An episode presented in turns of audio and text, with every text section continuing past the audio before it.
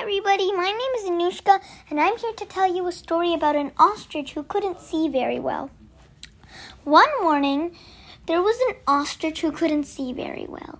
He was walking along and he almost ran into a quail's eggs.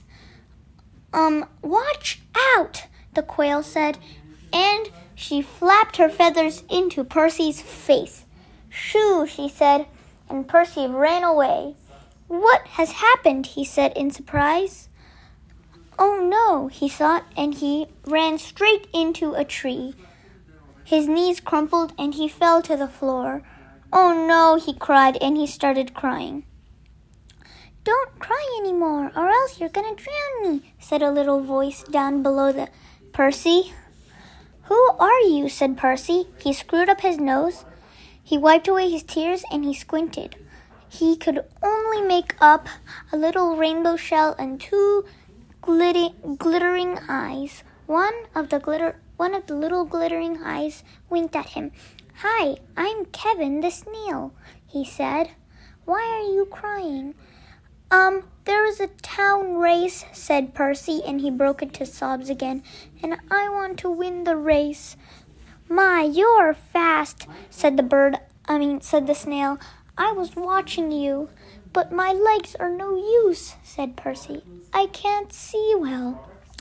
I have very good eyesight, said the snail. Maybe I could help you.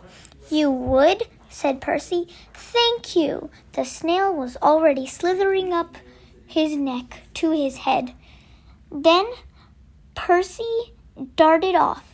Watch out for the tree on the left, said Kevin, and he darted right.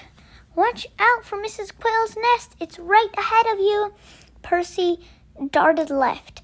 Thank you for being careful, said Mrs. Quail, and they kept doing this. There's still a week for the big race, said Percy. So every day they went out and they practiced every day. Soon Percy didn't even bother to say good morning to Kevin or thank you at the end of, of the day when they were finished. And Percy started ordering him in a rude way, like, do it now, or else I'm going by myself. Kevin didn't feel very good about this. He felt Percy was treating him badly. So, at the day of the big race, Percy said, Get on to me, or else I'm starting the race without you. He didn't realize how mean he was being to Kevin. So Kevin was like, Kevin tried to explain his feelings to the ostrich. I feel sad, he tried to say, and hurt, but Kevin wouldn't listen. The, ra- the racers stand- stood in their place. Percy went up without Kevin. And they. Bam! said the shooting gun, and the race begun. Percy darted and darted and darted, and he ran into a prickly bush.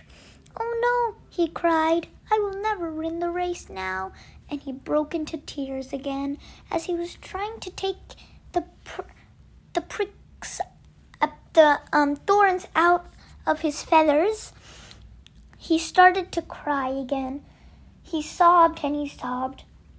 Don't cry or else you'll drown me, said a, a familiar voice.